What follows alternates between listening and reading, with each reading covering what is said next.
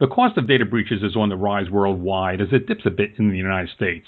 That's according to the 2013 Cost of Data Breach study conducted by the Ponemon Institute for IT security provider Symantec. Hello, I'm Eric Chabrow for Information Security Media Group, and to discuss the report's findings, I'm pleased to be joined by Larry Ponemon, Chairman of Ponemon Institute, and Robert Hamilton, Director of Product Marketing at Symantec. Welcome, gentlemen. Thank you very much, Eric.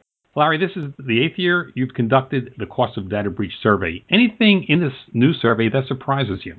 Well, every year there's at least one or two surprises, and I think the biggest surprise for me is just the, the market variation across countries. You know, we do nine country studies now, and if you kind of look at the range of costs, on the low end we see India and Brazil, and on the very high end we see Germany and the United States. We're not talking about pennies apart, we're talking about big, big differences in cost.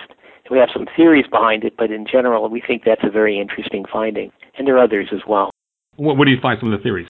Well, one theory is that as organizations are more heavily regulated, the cost goes up initially, then tends to flatten out and actually starts to decrease. So the most heavily regulated industries in data breach would include financial services and healthcare within countries like the United States and Germany. So I think uh, that may explain in part why the costs are so high. There's a second possibility, and that's we find that the costs associated with malicious or criminal attacks are more expensive than data breaches resulting from negligence or system glitches. And we know that the rate of uh, the percentage of data breaches that occur because of uh, external attacks or hackers or malicious insiders are more likely to happen in places like Germany and the United States than in Brazil and India. I think those are some of the reasons why we think there are so why the cost differences are just so great. Could there be a factor in that in some of these more developed countries, regulated countries, there's more value to the information that they have?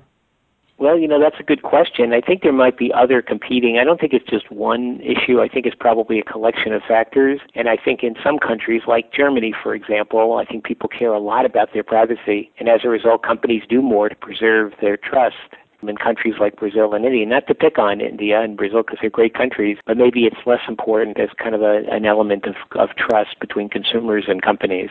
You mentioned healthcare and financial services being two sectors that have the highest per capita breach costs. Is it just regulation? Is it uh, anything about the kind of data they have? Yeah, I, I think the data is a, definitely a factor. Obviously, you know, if you're a bad guy, you go where the money is. So you look at banks or investment management brokerage companies, and we know that's a reality. You know, the empirical evidence proves that time and again. But also the data. There's more sensitive and confidential information held by financial service companies and healthcare organizations, more so than say a retailer or a consumer products company. And I think that plays a very important part to this whole issue of cost. Now, the type of uh, data breaches, I guess, vary. I mean, as you point out, the survey reveals that human errors and systems problems caused about two thirds of data breaches last year.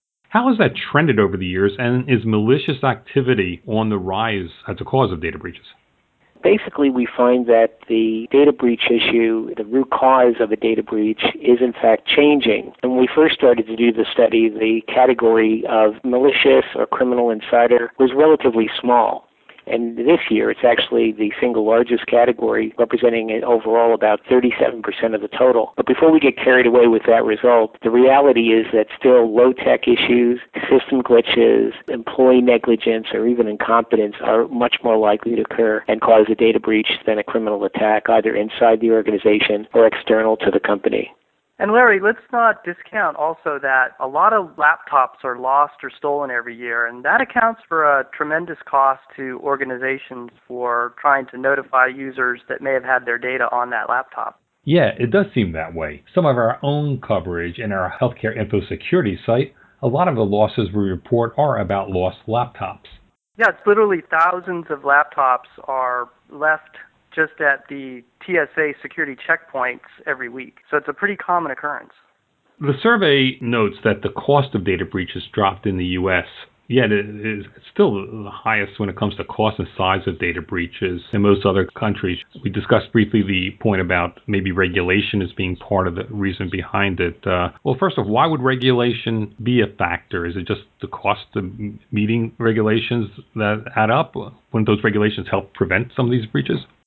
Well, I'll take a stab at that, and this is a very good question. You know, regulations always cost companies in the early stage because they have to change, in some cases, change significantly their business process. So that's definitely a cost, and that creates probably in in the world of data breach more confusion, more steps that you have to go through in order to keep the regulator happy. But we also know that it helps an organization from a structure point of view. Regulations like HIPAA and some of the financial service regulations provide prescriptive guidance, steps that you can take. And as organizations learn to do this, they probably become even better and more efficient at, at managing the cost of a data breach. Regulations, I think, in the early stage are probably just cost increasing, but over time could actually become cost decreasing. And we see that, I think there's evidence of that in the U.S. study because we've been looking at it over eight years. And the cost of data breach or the regulations driving data breach started way back in 2003 with California's 1386. There's a nice track record, and you can start to look at the pattern of how regulation affects cost. So you're saying, in effect, the initial costs were there, and that's why U.S. is high, but in part it's it's dropping a bit because maybe the the, the regulations help uh, tell organizations how to secure themselves. Well, I think you're on to something there regulations over time have helped organizations get a handle on the insider causes of data breach. That is, people just doing dumb things with data, people not knowing that they're handling confidential data, frankly, encrypting laptops so that when they get lost, they don't have to notify anybody. But also consider over the years that the proportion of system glitches and human errors is dropping in the U.S. as a relative proportion. And what's taking up the slack is the attacker. And as you see in the data, data, the the cost per breach for an attacker is running $277 per record lost versus human error and system glitches on the average only cost about 160. As people get a handle on the insider and breaches are caused more by outsiders, we may see the average cost in fact rise. That's discouraging. it's reality, unfortunately.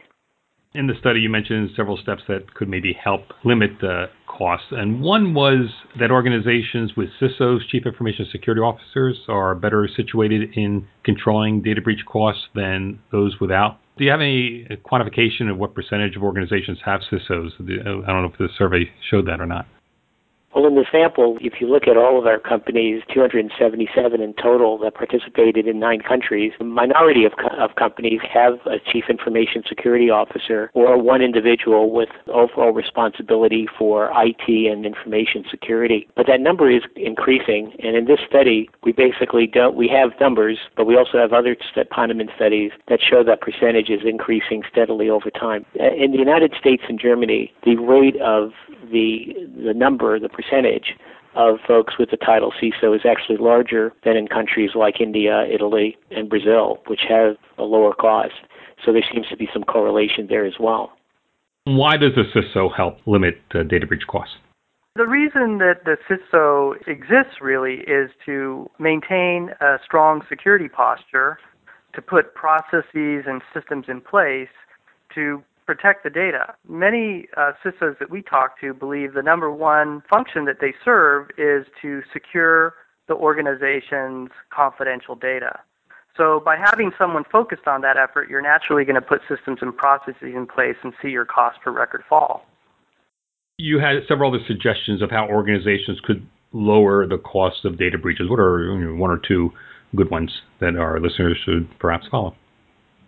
Well, I think an easy one is to encrypt the laptops. Invest in whole disk encryption so that if you have a mobile workforce and they inadvertently lose their laptop, you're basically covered. Uh, that's safe harbor. There's no reason to even investigate what was on that laptop. No need to inform anybody whose records may have been on that laptop. In general, we believe that, uh, and what we hear from our customers is that using technology or even not using technology to educate employees as to what is confidential data and to have annual training in your security awareness training that really speaks about treating confidential data the right way goes a long way to raising awareness of the problem.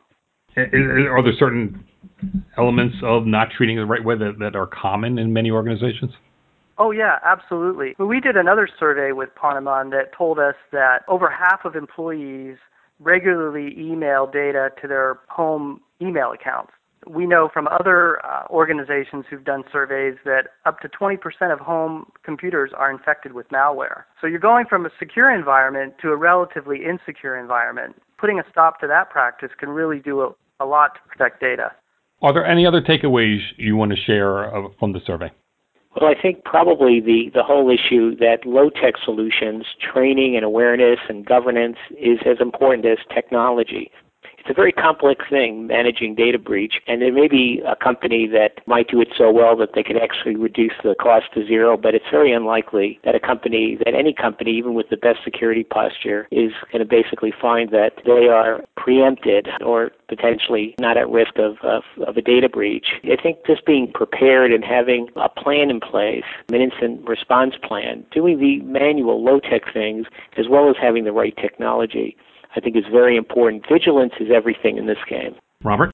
Yeah, I'm going to have to um, reiterate what Larry just said in terms of the incident response plan. Uh, over and over, we hear that customers that have put together a small team of human resources, legal, compliance, and representatives from the operational units is a key key practice in helping to get a handle on uh, the inevitable breach that may occur, avoiding what we call a crisis within a crisis. Definitely have a team pulled together that is able to react quickly in the event uh, of breach.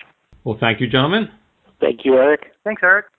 I've been speaking with Ponemon Institute's Larry Ponemon and Symantec's Robert Hamilton about the 2013 Cost of Data Breach Study. For Information Security Media Group, I'm Eric Chabrow. Thanks for listening.